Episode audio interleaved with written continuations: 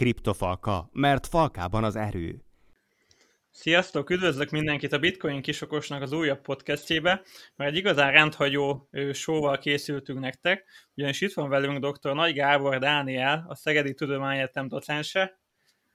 Hello, sziasztok! És itt van velem Konrád is, Sziasztok! És arról fogunk ma beszélni, hogy a magyar egyetemek mennyire nyitottak a bitcoin és a, a blokklánc felé. Ugye alapvetően az egyetemi élet így a tudományos ö, ö, dolgoknak a, a, a vezetője, de szerintem egy nagyon fontos kérdés az, hogy ők hogyan látják ezt az egész témát, és hogy gyakorlatilag mennyire kezdett el kiépülni ez az egész kis országunkban. Meg fogjuk nézni, hogy hogyan állunk a külföldi országokhoz képest, és Gábor több saját tapasztalattal is fog nekünk szolgálni.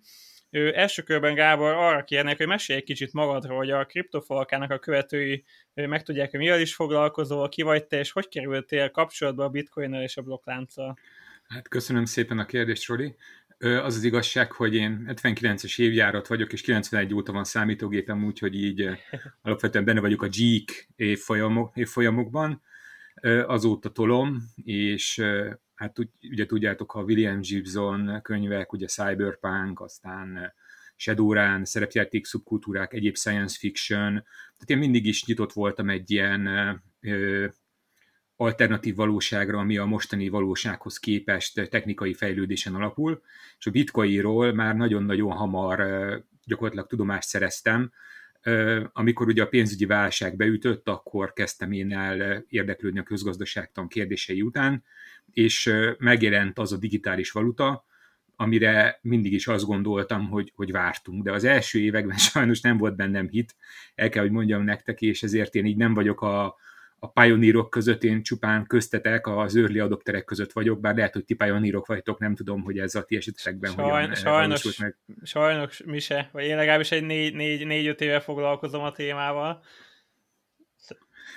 Hát igen, és mindig is az internet mindig is lenyűgözött, és az interneten keresztül ugye a tartalmaknak a, a vásárlása, annak azok elég nagy kultúrája lett. Most nem tudom, hogy te mióta interneteztek, én ugye először 1995-ben volt alkalmam az akkori munkahelyemen, diák munkahelyemen föllépni az internetre, megtapasztaltam egy teljesen új világot, tehát akkor még ugye hitelkártyák, meg bankszámlánk, meg ilyenek nem igazán voltak, és már akkor voltak olyan szolgáltatások, amik bizony érdeklődésre tartottak számot, ezért így talán az elévülési időn túl vagyunk, nem tudom, emlékeztek-e, voltak ezek a hitelkártya számgeneráló programok, azokkal próbálkoztunk meg Magyarországon, hogy hozzáférjünk bizonyos olyan szolgáltatásokhoz, amik számunkra teljesen elérhetetlenek voltak. Ezt nem csak azért tettük, mert ilyen kalóz szemlélet volt bennünk, és meg akartuk nézni, hogy a fejlett nyugat mit is csinál, hanem egyszerűen azért, mert nem volt más mód ahhoz, hogy hozzáférjünk ehhez a világhoz, ami, ami tőlünk teljesen független. Aztán más kérdés, hogy ehhez elkezdtünk szépen közeledni,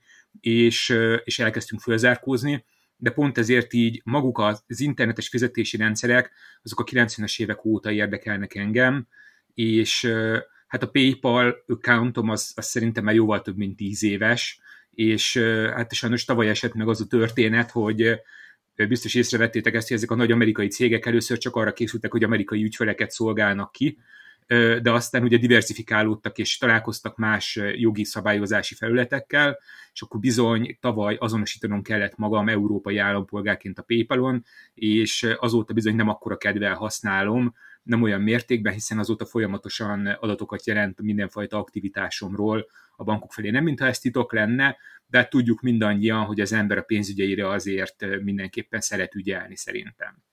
Lenne egy kérdés, hogy említetted ezt az internetet, ugye neked szerencséd volt gyakorlatilag ezzel együtt gyakorlatilag láttad az elejét. Mi, mi szerintem Konráddal már kicsit abban a világban születtünk bele, amikor már úgy nem az, hogy normális volt, de azért, azért köztudottabb volt. Nekem olyan kérdésem lenne, hogy hogyan látod, hogy sokszor szokták mondani, hogy a bitcoin még nagyon korai fázisban van, és hogy kb. így a 90-es évekkel szokták párhuzamba vonni, gyakorlatilag azt szokták sokszor mondani, hogy a bitcoin a jelenlegi fázisban olyan, mint az internet volt a 90-es években. Te ezt hogy látod, ez így, ez így valós? Tehát, hogy te tényleg a potenciált már látod benne, viszont látszik sok buktatója is, de igazából ezek olyan buktatók, amik nem, nem egy nógók, hanem gyakorlatilag megoldható dolgok. Szerinted van, lehet párhuzamot vonni a kettő között?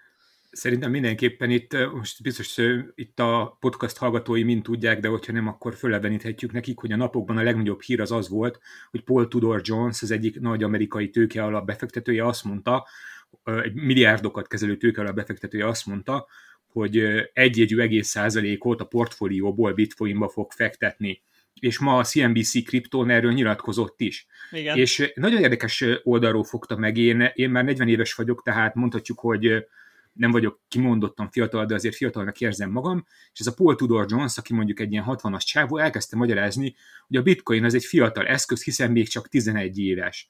És akkor így belegondolok a mi világunkba, amiben ti is éltek, meg én is élek, hogy valami az interneten 11 évet kihúz, az már matuzsálem, nem? Igen, igen, Tehát, igen. Abszolút matuzsálem. És szerintem a mondandójában az volt a legnagyobb valami, hogy azt mondta ugye, hogy itt van az a válság, ami gyakorlatilag mindent kenterbe vágott, és annak ellenére teljesen jól bírja úgymond a pofonokat, és azt hiszem egy olyan mondata volt még pluszban, hogy ugye minél több ideig marad meg ez a technológia, ez az újítás és függetlenedés, az ugye annál erősebb lesz, és a belévetett bizalom ugye annál erősebb lehet. Tehát gyakorlatilag ő azt mondta, hogy a, a bitcoin, mint store of megjelent, képes ezt a funkciót betölteni, de a bizalom még kicsi benne, mert csak 11 év telt el, de ahogy ugye a technológia idézőjelben fölnő ahhoz, hogy, hogy még nagyobb bizalmat kapasson, idősödik, egyre nagyobb adaptáció fog, fog elkövetkezni, és Roli, azt hiszem veled is beszéltünk arról, megírtál is egy cikket róla, hogy már 30 millió olyan bitcoin cím van, amin legalább 0,1 bitcoin van, ez egyértelmű, hogy ez az adaptáció, szerintem lassan kezdünk kilépni az early adaptersnek a, a fázisából, és ez egy nagyon-nagyon-nagyon pozitív fejlemény lenne. Igen, igazából most főként a bitcoinról beszéltünk, de ugye mindenki tudja, hogy a bitcoin az nem egyenlő a blockchain meg a blockchain azért túlmutat bőven a bitcoinon. Szerintem rátérhetnénk arra a következő témára, hogy milyen felhasználási módjai lesznek szerinted magának a blokkláncnak, esetleg így az egyetem kereteiben te már látsz-e bármit, ami, ami így a csőben van, Hát Ö, nagyon is, nagyon is, és minden egyetem próbál blockchain projekteket bevonzani és, és csinálni. Ugye Szegedi Tudományegyetem ebben innovatív, egy valami van, amit látnotok kell, hogy ezek az hatalmas egyetemek, mint a Szegedi, ezek iszonyatosan decentralizáltak, tehát van 12 kar, azon belül rengeteg tanszék, rengeteg oktató, ugye több ezer kvalifikált PhD-vel rendelkező személyről beszélünk, akinek mindenkinek van egy gondolata ebben a világban. Mi egy kis kutatócsoportot hoztunk létre, aminek végül is az átfedései, azok a bitcoin és a kriptovaluták, illetve a blokklánc társadalmi és gazdasági hatásaival szeretnének foglalkozni és az egyik kollégámmal, az Ékarval is László professzor úrral közösen írtunk is erről egy cikket, akinek sikerült hosszú viták és hosszú-hosszú beszélgetések árán a fejében elültetnem a gondolatot, de aztán a gondolatot maga ő csíráztatta ki, hogy bizony a társadalmi makroevolúcióban a bizalom nélküliség, tehát a trustless, és ugye ez nem a trustless, az már nem a bitcoinhoz tartozik, hanem a blokklánchoz, trustless megoldások, azok olyan társadalmi problémák kezelésére lehetnek alkalmasak, mint például az, hogy az emberek elvesztették a hitüket a rendszerben, kiégtek, nem bíznak a politikusokban, az intézményekben, és a többi, és a többi.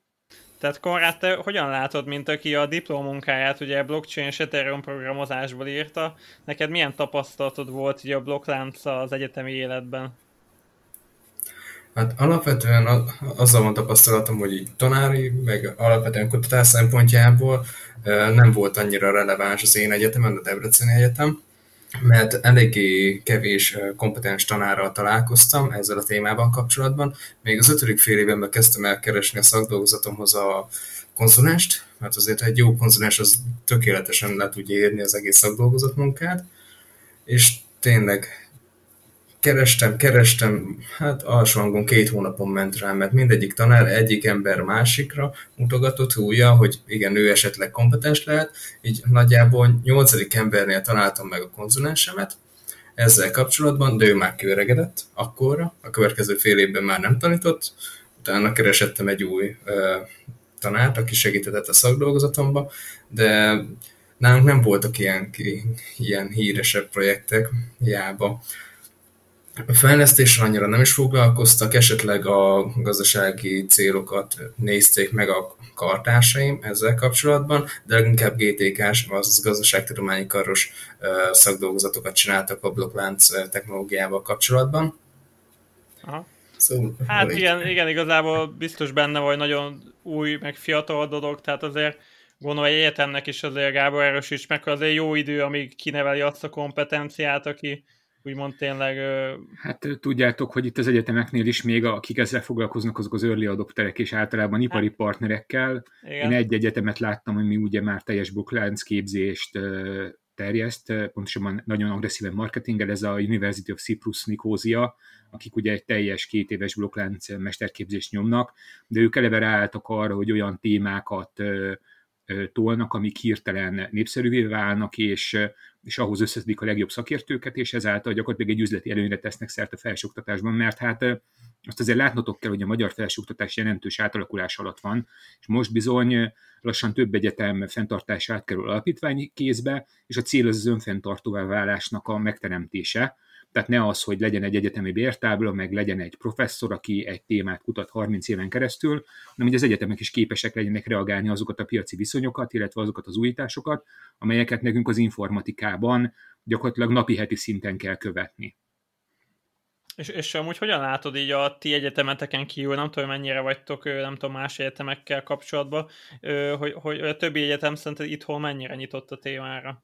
Hát ugye a pécsiek voltak azok, akik leütötték a labdát elsőnek a blokkláncra tett diplomákkal, ami szerintem hatalmas ötlet volt, és biztos vagyok benne, hogy, hogy ők, ők az első az mindig, mindig kap egy kis fényt, és, és ezt nagyon-nagyon jól csinálták. Aztán ugye tudjuk, hogy az Edutus Egyetem hirdetett blokklánc szakértő képzést, ahol ugye, tehát ez végül is egy talán nem mesterképzés és nem BA képzés, hanem egy felsőoktatási talán szakképzés vagy kiegészítő képzés, aminek a keretében tök értelmes dolgokat le lehetett tanulni. Láttam a tantervet, láttam az oktatók neveit, és egy gyakorlatias képzés valósult meg ezzel kapcsolatban. A Corvinuson is volt fintech és blokklánc képzés, illetve van is.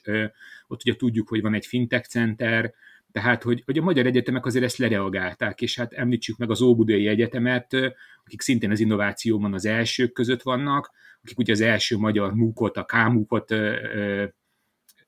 vezették be, akkor még a Moodle rendszeren keresztül, és ők is tekingetnek a blokklánc felé. Tehát összességében ez a terület, ez, ez egy hihetetlen nagy buzzword vált, és ugye azért az egyetemeken az innovatívabb kollégák azok mindenképpen követik ezeket a trendeket, és ha megtalálják azokat a felhasználási lehetőségeket, amikben a kutatási témájukhoz ez, ez passzolhat, akkor, akkor nyilván lecsapnak rá. Tehát persze, ez nagyon persze. Nagyon... Igazából a Corvinus Egyetemet én is meg tudom erősíteni, tehát ugye ott pontosan én tartottam még tavaly novemberben előadást, ugye bitcoin és kripto volt a kereskedésről, és gyakorlatilag ebben a fél évben is mentem volna, hogyha nem jön ez a koronavírus, meg az Óbudai Egyetemen volt egy szabadon választható fél éves tárgyunk is, szintén hasonló témában, ahol Kromer Bence tartotta meg a tantárgyat, ez is bitcoin és kriptovaluta kereskedés volt, tehát szerintem teljesen jó, hogy nem, nem, nem az van, hogy csak egy egyetem, tehát például a Szegedi Tudományegyetem, hanem gyakorlatilag szinte az ország minden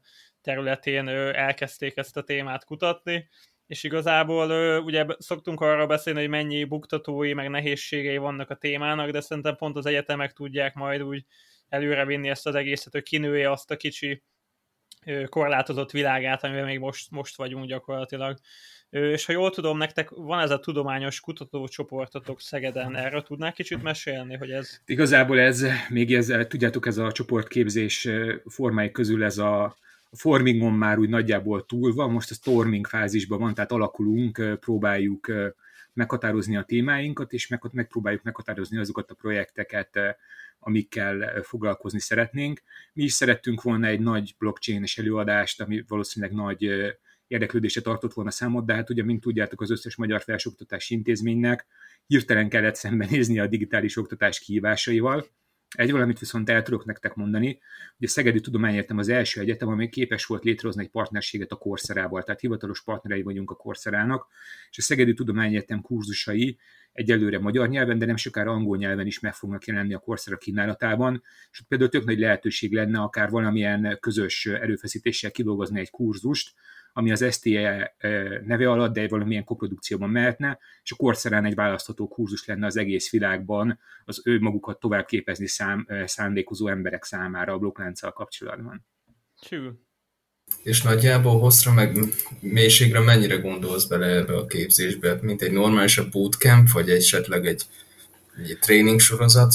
Hát az a mond, hogy, hogy tudjátok, itt a, a belépési feltételek azok mindig mások. Tehát, hogy én is jártam egy Ethereum programozás alapjai című kurzuson, ami tök jó volt, és a Blockchain Competence Center csinálta, akik egyébként az Interticketnek egy lányvállalat, és nyilvánvaló, hogy a, az Interticketnek elemi érdeke lenne, hogy az összes jegyet mondjuk ne egy centralizált adatbázis, hanem mondjuk egy blokkláncon tárolt, tökre védett adatbázis alapján működtessen, tehát nyilvánvaló, hogy elindít egy olyan spin-offot, ahol össze tudja szedni azokat a tehetséget, akik meg tudják neki ezt csinálni, mert emlékeztek a, a, azokra a problémákra, hogyha mondjuk be, belépőd van egy foci meccsre, kinyomtatod, de az valaki lefényképezés előtted ér oda a milyen csodához a jegyleolvasóhoz, akkor te ott hoppon maradtál, és akkor már nem fogsz tudni bemenni. Viszont, hogyha ez egy blokkláncon tárolt jegy, akkor, akkor megint egy más lehetőség van ezzel kapcsolatban és ott is nagyon megmutatkozott, hogy nagyon sok érdeklődő volt, de mindenki teljesen más háttérrel jött. Tehát voltak közgazdászok, befektetők, spekulánsok, programozók, tényleg érdeklődők, még olyanok is voltak, akik, akiknek az egésznek a története volt az érdekes, csak nem biztos, hogy pont azt akarták megtanulni, hogy hogyan lehet létrehozni az Ethereum alapon egy új token, meg mi az a DAO, meg hogyan kell ezt konkrétan leprogramozni, Engem ez a része is nagyon érdekel, de én azt hiszem, hogy ez a blokklánc, hogyha azt mondjuk, hogy blokklánc, akkor egy olyan brutális mértékű területről beszélünk, ami gyakorlatilag akár egy önálló tudományterületként is értelmezhető, és rengeteg ágát kell, hogy tudjuk megállapítani. Az biztos, az biztos. Meg hát igazából az az érdekes tényleg, hogy így a hétköznapi tárgyaink, meg az internet közül is ugye nem mindenki érti, de mindenki használja, tehát hogy nem mindenkinek kell tényleg mélységében megértenie ahhoz, hogy mond az előnyeit ki tudja élvezni. Tehát például Konrád ugye elég jó Ethereum programozó, ő lehet, hogy meg tud írni egy, egy Ethereum egy programot, én, én nem tudnék, viszont tényleg mindenki a saját kis területét átlátja, viszont tényleg azt, hogy az egész, egész kép, kép így meglegyen valakinek, vagy akár egy egyetemnek, azért az, az elég komoly kutató munka lehet. Hatalmas erőforrás, hogy ezt még tovább is tudják örökíteni. Hát igen, igen. Bár amúgy jó példáknak a hackathonokat tudom mondani, még korábban több ilyen versenyen is részt vettem, voltam kint Varsóban is, meg Magyarországon is jó páron, és ott is eléggé kapósak voltak a blockchain projektek. Több nagyobb vállalat is ezzel próbálkozott, még azt hiszem a Tesco-nak is volt egy ilyen taszkja, blockchainre kellett felhúzni a, a, a személytelszállítással kapcsolatos dokumentációkat, és ezen keresztül is, ez például egy az, de nagyon kis forrongó téma ez a blockchain. Hát és igen. nem csak spekulásoknak. Azt hiszem, pont tavaly volt, hogy LinkedIn-en nem tudom hányadik helyről, talán az első vagy második helyre ugrott a legkeresettebb szak, szakmák között a blockchain szakember, vagy blockchain programozó képzés. Meg ugye egy csomószor jönnek a hírek, hogy Amerikában is egy blockchain programozó már egy sima programozó fizetését is lepipálja, tehát tényleg szerintem amint ez az igény meg fog nőni ez a téma iránt, biztos, hogy így a képzésbe is azért érződni fog, hogy egyre több és több szakembert kell majd kinevelni.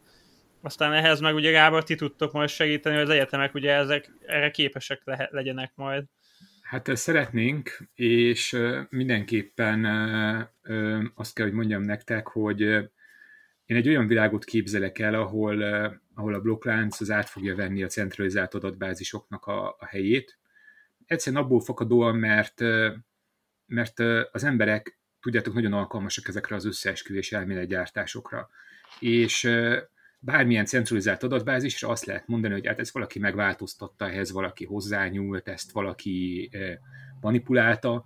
Én, én azt gondolom, hogyha egy kellően nagy hashpower vagy kellően jó proof of stake, vagy, vagy, vagy más jellegű módon védett blokklánc hálózaton tárolunk információkat, és nem azt mondjuk, hogy in the government we trust, tehát hogy a kormányban bízunk, vagy az intézményekben bízunk, hanem azt mondjuk, hogy a matematikában bízunk, a számítástechnikai erőben bízunk, akkor kialakultat egy olyan világ, ahol a, a bizalomnak egy alacsonyabb szintje is elég lehet ahhoz, hogy létezzünk, és ez nagyon-nagyon fontos lenne itt, itt egy kicsit hagyj szocializáljak, a, a társadalmak közötti kereskedelmeknek az árát mindig a tranzakciós költségek határozzák meg.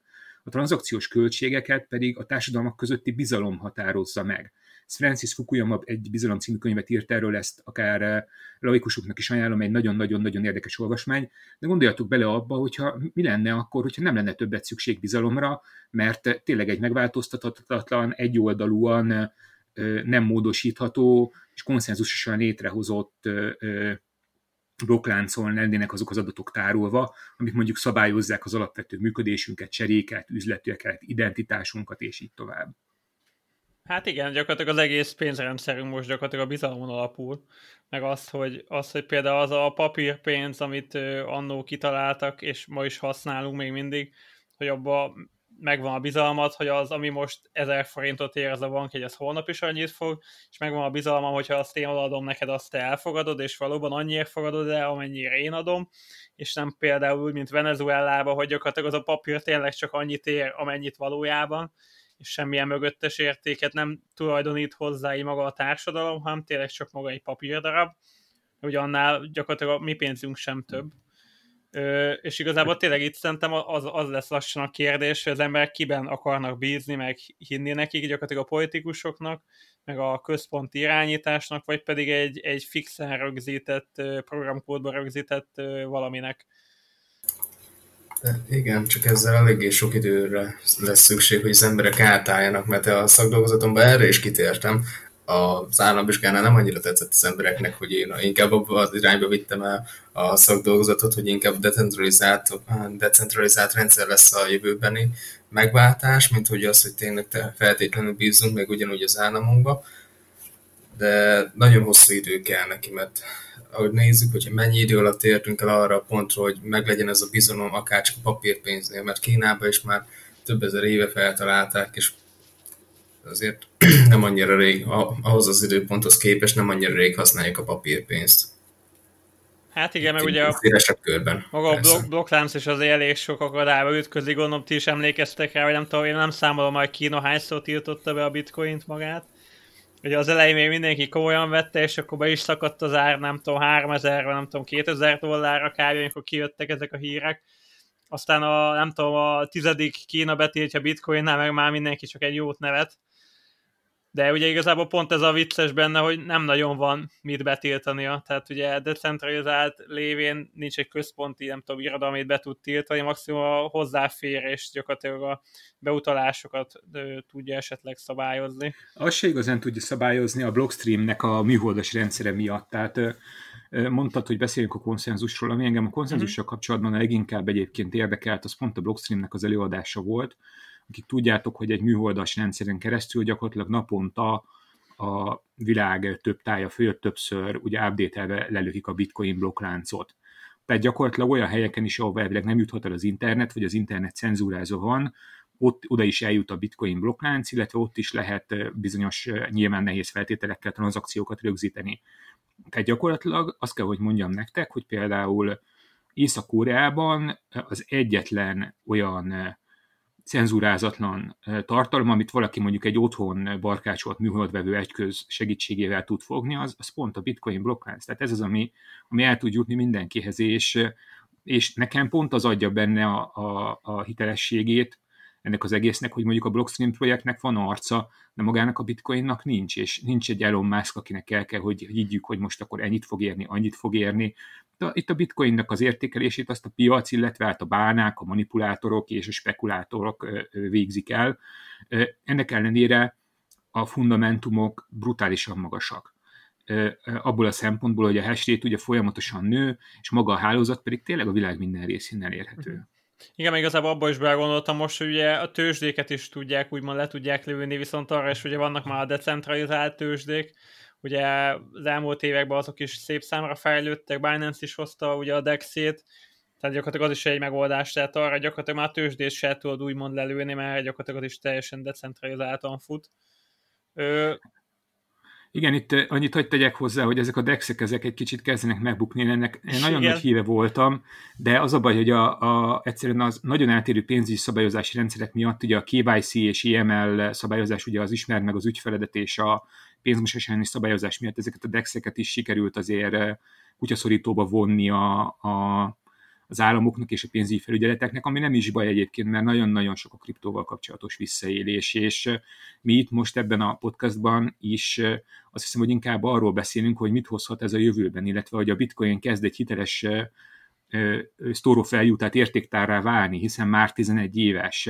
Ugye mi azt mondjuk, hogy már 11 éves, valaki azt mondja, hogy még csak 11 éves, de mondjuk nagyon-nagyon-nagyon sok olyan próbálkozás van, amikor arról hallunk, hogy emberek így vagyonukat, illetve megtakarításokat vesztettek el csalóknak az ügyeskedései miatt.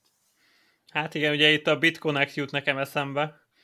Sokszor Abszolút. szoktam mutogatni BitConnectnek még a Coin Market Cap-es ábráját is, ahogy gyakorlatilag elindul néhány dollárral, nem nincs pontosan előtte, hogy meddig ment föl, talán 400 dollárig fölment néhány hét alatt, és gyakorlatilag kiderült, hogy az egész projekt tiszta kamos, kb. egy-két nap alatt földbe kb. nullába állt az árfolyam, tehát ezt mi is mindig el szoktuk mondani, hogy a biztonságnak mindig a nulladik lépésnek kell lennie.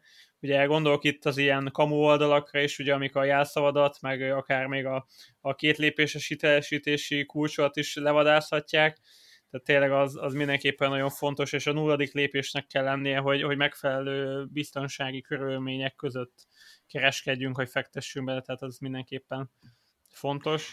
Hát ez a leges legfontosabb, és ugye tudjuk, hogy azért nem, tehát a kriptokereskedés előtt azért már ott volt a Forex. Ugye hallottuk a nagy öregeket, hogy ilyen boton van, olyan boton van, ennyit kerestem, annyit kerestem, ugye a részvénypiacok is Amerikában azért egy nagyon lényeges sen műveltebb pénzügyi háttérrel rendelkeztek, aztán ugye megjelentek a bináris opciók, és, és ezt verik a coinok, és azt kell, hogy mondjam nektek, hogy én, én már ezekbe az elsődleges coin kibocsátásokba, de hogyha nem is így hívják, hogy elsődleges coin kibocsátás, hanem akármilyen fantázia néven is illetik ezeket a, ezeket a, a mahinációkat, nem tudok hinni. Ezt egyet viszont elárulok nektek őszintén. Én, én engem az erkölcs fogott vissza attól, hogy iszonyatosan meggazdagodjak. Én 2007 áprilisa óta aktív, 2017 áprilisa óta aktív szereplője vagyok ennek a szénának, és mivel nagyon jól beszélek angolul, és elég nagy kapcsolathálózatom van, én nagyon-nagyon sok csapattal együtt dolgozok tanácsadóként is, és, és egyébként barátokként is már, hiszen sok idő eltelt, és megcsináltuk volna a saját ICO-nkat egy nagyon egyszerű ötlettel, egy szép white paperrel, egy hangzatos marketinggel, a kapzsi influencerek befolyásával, és léphettünk volna mi is 25 millió dollárra olyan lazán, mint a hány projekt ezt megtette, és hogy egy, úgy éreztem, hogy akkor éreztem először úgy az életemben, hogy, hogy bemegyek egy lottószelvényt, megveszek, és egyen nem tudom 51 millióhoz, hogy nyerek. Ebbe ez biztosan összejött volna. Hmm. De erkölcsileg egyszerűen megengedhetetlennek éreztem, hogy, hogy ezzel játszak. Mások viszont nem. Nagyon-nagyon sokan kihasználták az emberi gyengeséget ebből a szempontból. Igen, gyakorlatilag nem tudom, aztán a Vitalik Buteri mondta, hogy az ICU-knak a 80-90 a egy-két éven belül az gyakorlatilag megy a sűjesztőbe. És ugye ezt szerintem az a baj, sokan így a saját bőrükön is érezték. Tehát, hogy azért az elmúlt két, két év az szerintem elég sok mindenkinek nehezebb időszak volt. Ugye sok ö, új zöldfülű befektető pont akkor szállt be, amikor nem kellett volna ugye altcoinoktól, még a legnagyobb nevektől is, tehát például Ethereum-tól is ugye láttuk, hogy 1200 dollár után lement 100 dollárra, pedig ott aztán Ó, bőven... Volt az 70 is, meg volt az 60 is. Lehet, igen, igen, Nagyon igen. durva. Igen, pedig, pedig ott igazából... A barátaim lehet... kérdezték, hogy hány dollárnál kapcsoljuk ki a gépet, és mondtam nekik, hogy 50-nél. Annyi, annyi hál' Istennek soha nem lett, tehát bányászgépet nyilván. Igen, csak azt akartam mondani, hogy ott az mögött ugye áll elég sok minden, tehát elég sok projekt épül rá, a fejlesztők is nagyon aktívak, ugye az Ether 2.0 is, csak gyakorlatilag maga a Luffy az már tényleg annyira föl volt fújva, hogy, hogy egy pukkant egy nagyot, de ugye nagyon sok olyan projekt van, ami mögött gyakorlatilag semmi sem áll, hogy te is mondtad, hanem csak a, hát nem tudom, az emberek megvezetése gyakorlatilag, meg a, hát meg a hit, igen. Meg ugye Gábor arról is beszéltünk, hogy alapvetően nagyon-nagyon kevés olyan projekt van, aminek már most van valós terméke. Tehát a, kevés. Tehát a legtöbb projekt ugye a white paperben egyelőre csak egy ígéret, meg egy, egy jövőbeli kép, vagy egy ilyen, nem tudom, minek mondjuk, de hogy gyakorlatilag nem sokat tudnék mondani, minek már tényleg valós felhasználási módja van, vagy haszna van már most.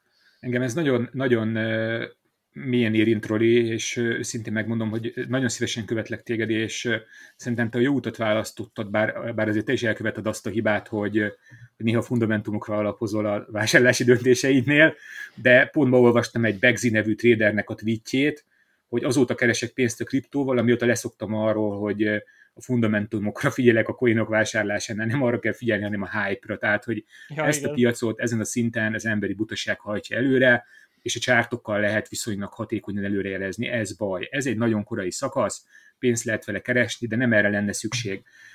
Projektek evolúciójáról pedig annyit, hogy megíródott egy white paper 2-3-4 éve, amit aztán folyamatosan frissítenek. Célszerű lenne egyébként egy verzió történetet kihagyni.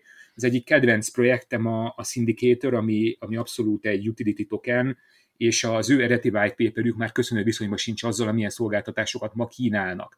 Tehát nagyon-nagyon jó arra, hogy a, a kollektív érzéseket előrejelezzék. Erre nagyon-nagyon jó rá is tudtak menni.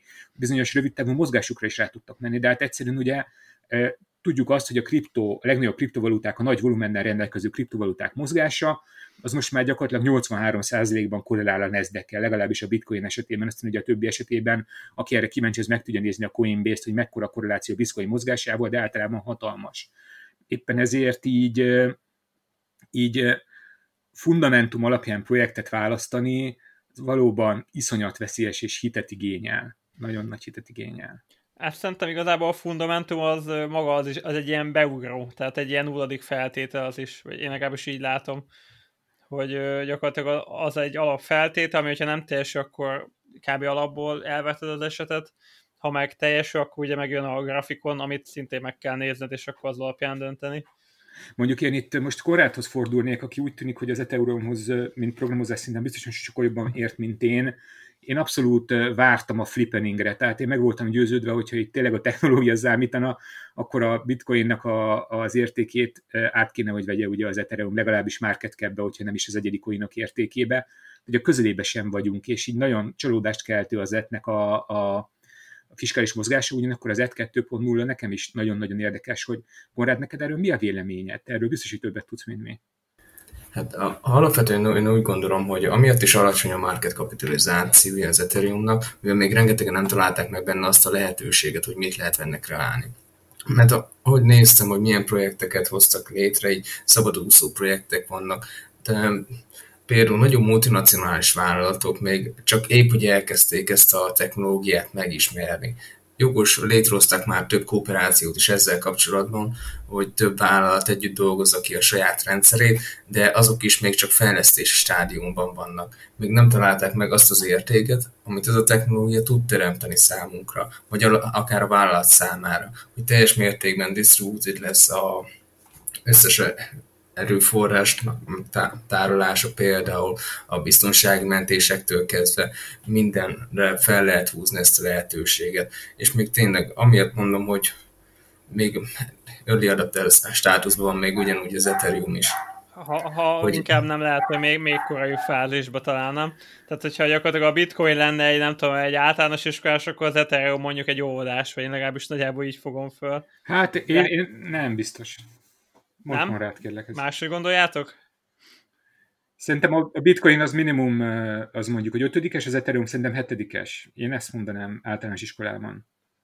Tehát nem úgy gondolod, hogy az Ethereum gyakorlatilag, mármint, hogy kifejlettebb a saját rendszerében már, mint a bitcoin az övében? Én nem adok, nem szeretek pénzügyi tanácsokat adni, de például a saját testvéremnek azért tettem javaslatokat, természetesen nem pénzügyi tanács volt, és én, én akkor azt jósoltam, hogy egy etert vegyen, mint utólag ez kiderült, ez nem volt a legjobb tanács, de én ezt hittel, meggyőződéssel és a use case-eknek az ismeretével tettem. Uh-huh. Tehát, hogy az Ether sokkal, sokkal, sokkal magasabb szintű technológia, és hát hogyha maga... megnézitek a kínai, maga, a kínai kormánynak ugye a blockchain riportját, egyértelmű, hogy az Ether magasabb szinten áll, mint a, mint a Bitcoin ilyen szempontból. Vagy te most magára a potenciálra gondolsz, nem? Tehát maga a potenciál, ami van magában a projektben. Igen, illetve, hogyha megnézitek, ugyanúgy ott van minden nagyobb tőzsdén és minden nagyobb hitelkártya szolgáltatónál az Ether, tehát egy valami van, hogy nincs felülről kepelve, de ugyanakkor a mennyiség pedig nem olyan nagyon brutális, és ugye a kibocsátást megcsökkentették, tehát hogy a fiskális alapok is rendbe kellene, hogy legyenek, és valóban, amit Konrád mondott, hogy kicsit sokat beszélnek a fiúk, de keveset dolgoznak mostanában, legalábbis így tűnik kívülről. Hát igen, de reméljük, hogy idén az a 2.0 most már beérik, így nem tudom hány év késéssel. Meg hát én az emlékszem... Tessék? Meg több százezer fejlesztővel. Igen, meg én azért emlékszem arra, amikor azt hiszem egy tized ö, bitcoin volt egy Ethereum, ugye? Ether, igen. Tehát, hogy azért, azért 10 Ether volt, hogy kitette egy bitcoint. Az meg egy ugye, nagyon szép időszak volt, igen. Igen, meg azért több alt season is kezdődött azzal, hogy az Ether indult meg, és ugye a BTC dominanciából bőven tudott elcsábítani. Tehát én, én még a mai napig mindig az Ether grafikonját szoktam az altoknál elsőnek megnézni, hogy nagyjából az altpiacról kapjak egy kis képet, és ugye tényleg az Ethereum csomószor van, hogy még a Bitcoint is néha tudta vezetni.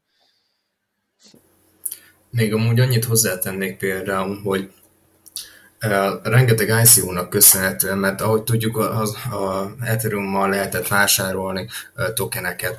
Szerintem még ez is eléggé levitte a market kapitalizációját, hogy sok ember visszalépett az Ethereum-tól, mert így mondhatni csaló pénzeszköznek használták fel. Ahogy korábban is beszéltük például ezeket az anyagi csalásokat, ezeken, ezen a platformon keresztül hajtották végre, és ez volt az alapja. És lehet azzal asszociálták például, hogy igen, Ether abból csak a baj lehet, és emiatt is nem fektetnek bele egyszerű felhasználók, egyszerűbb userek például. Igen, ugye a Twitteren hányszor ment ugye ez a giving away Ethereum, tehát hogy utalj ennyi Ethert, és visszatudunk annyit, és akkor már nem tudom, Elon Musk is talán nyilatkozott, meg ugye a Twitternek a CEO-ja, együtt aztán Vitalika együtt léptek föl ez ellen.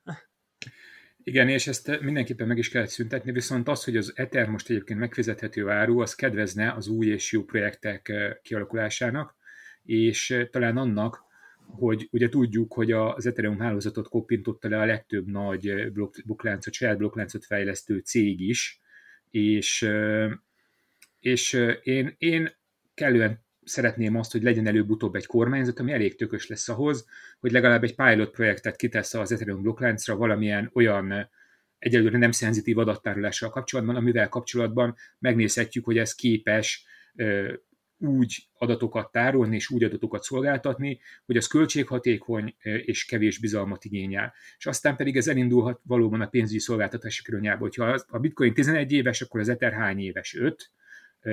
Tehát, hogy, hogy valóban sokkal fiatalabb. És nézzük meg, mi lesz, amikor az Ether 11 éves lesz ezzel a fejjel. Én viszont, aki, aki gyors változást szeretnék, én az azonnali potenciált szeretem, és akkor azt mondjuk, hogy a blockchain 1.0 a bitcoin, blockchain 2.0 az Ethereum, és akkor a blockchain 3.0, ott mondjuk nem mondjuk projektet, de ott az én abszolút shardinggal, több százezer TPS per másodpercre főskálázható blokkláncok, amelyek szintén kellő biztonsággal működnek, fogják tudni vezetni a piacot, és bizonyíték nem ígéret. Itt van, van nem csak laboratóriumi körülmények között működő blokklánc is. Én azt gondolom, hogy annyi tudás kellene, hogy valaki ezt követni tudja, és annyi beáldozott energia, hogy egy ember ennek csak tényleg morzsáit tudja megfogni. És talán ez a legnagyobb baj. Igen, ugye ez a skálázhatóság még a nagy kérdés, amit említettél, és ugye, hogy ami kicsiben működik, az nem feltétlen működik ugye nagyban. De ugye ez a 2.0, hogyha jól tudom, ezen is meg fog segíteni magán a skálázhatóságon. 2.0 gyakorlatilag ugye először párhuzamosan fog működni a mostani Proof of work ahogy én olvastam. Tehát, hogy itt azért még nincs akkora bizalom, hogy ez, ez egy az egybe át tudja venni a, a határozatot, vagyis az egész hálózatnak a működtetését. Én nagyon remélem, hogy, hogy mindenképpen ez, ez működőképes lesz. Reméljük, ugye. Meg ugye a staking körül is még elég sok kérdőjel van szerintem, de az is mindenképpen pozitívum lesz. És ugye amit ő Konrád említett, tehát azt, hogy a több ICO projekt próbált mondjuk megszabadulni a végén az ethereum talán a staking ugye ennek pont majd az ellenkezőjét fogja ő segíteni, tehát ugye egyre többen fognak stékelni, egyre többen nem fogják eladni az ethereum hanem pontosan, hogy gyűjteni fogják, tehát az ára is azért mindenképpen érdekes hatása lesz. Szerintem még így a végezetével, Gábor, arról beszélünk kicsit, hogy te milyen befektetéseket szeretsz. Semmiféle befektetési tanácsra nem gondolok, hanem hogy alapvetően te a nagyobb marketkepes, vagy esetleg a kisebb marketkepes projekteket szereted, vagy, vagy hogy állsz ezekkel kapcsolatban? Megmondom őszintén, hogy én, én a kisebb marketkepes jó fundamentumokkal rendelkező projekteket szoktam vizsgálni, és azok között nagyon-nagyon-nagyon-nagyon szigorúan változtatni, és egy kicsit hazabeszéljek egyébként a, kriptofalka tagságom alatt kaptam az egyik legjobb tanácsot ezzel kapcsolatban egy olyan, egy olyan influencertől, ami egy ilyen tokent javasolt nekem, amit csinált egy 30-szorosat, és nem úgy, hogy le van kötve, akár most értékesíthetném. Természetesen nem teszem, hiszen hiszen a technológia miatt vagyok a témával, nem pedig ugye az anyagi haszonszerzés miatt, mint mindannyian. Igen, van, van az a nagyon jó, nagyon jó, hogy nem tudom, megvan az az indiai csáva, aki full arany szedben áll, az és az. akkor mondja, hogy, hogy a technológia miatt... I'm in it for the technology, abszolút, tehát Igen.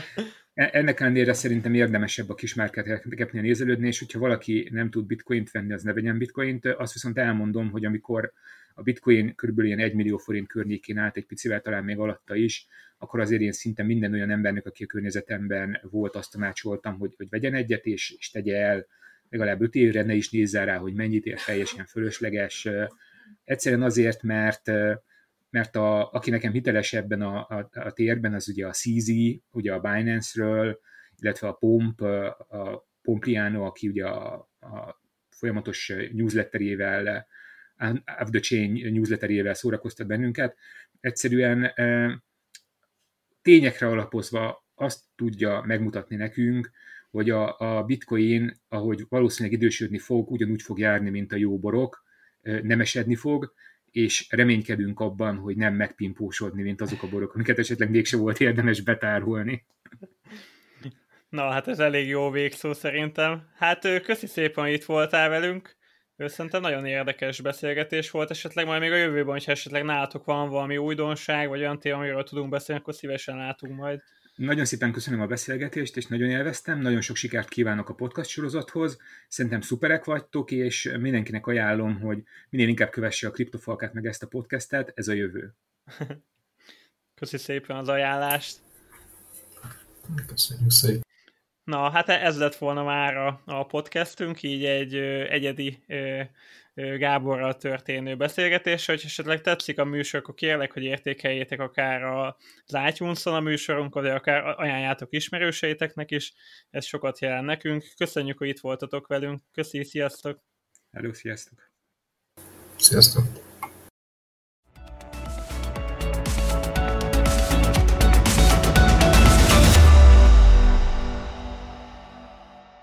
Kriptofalka, mert falkában az erő.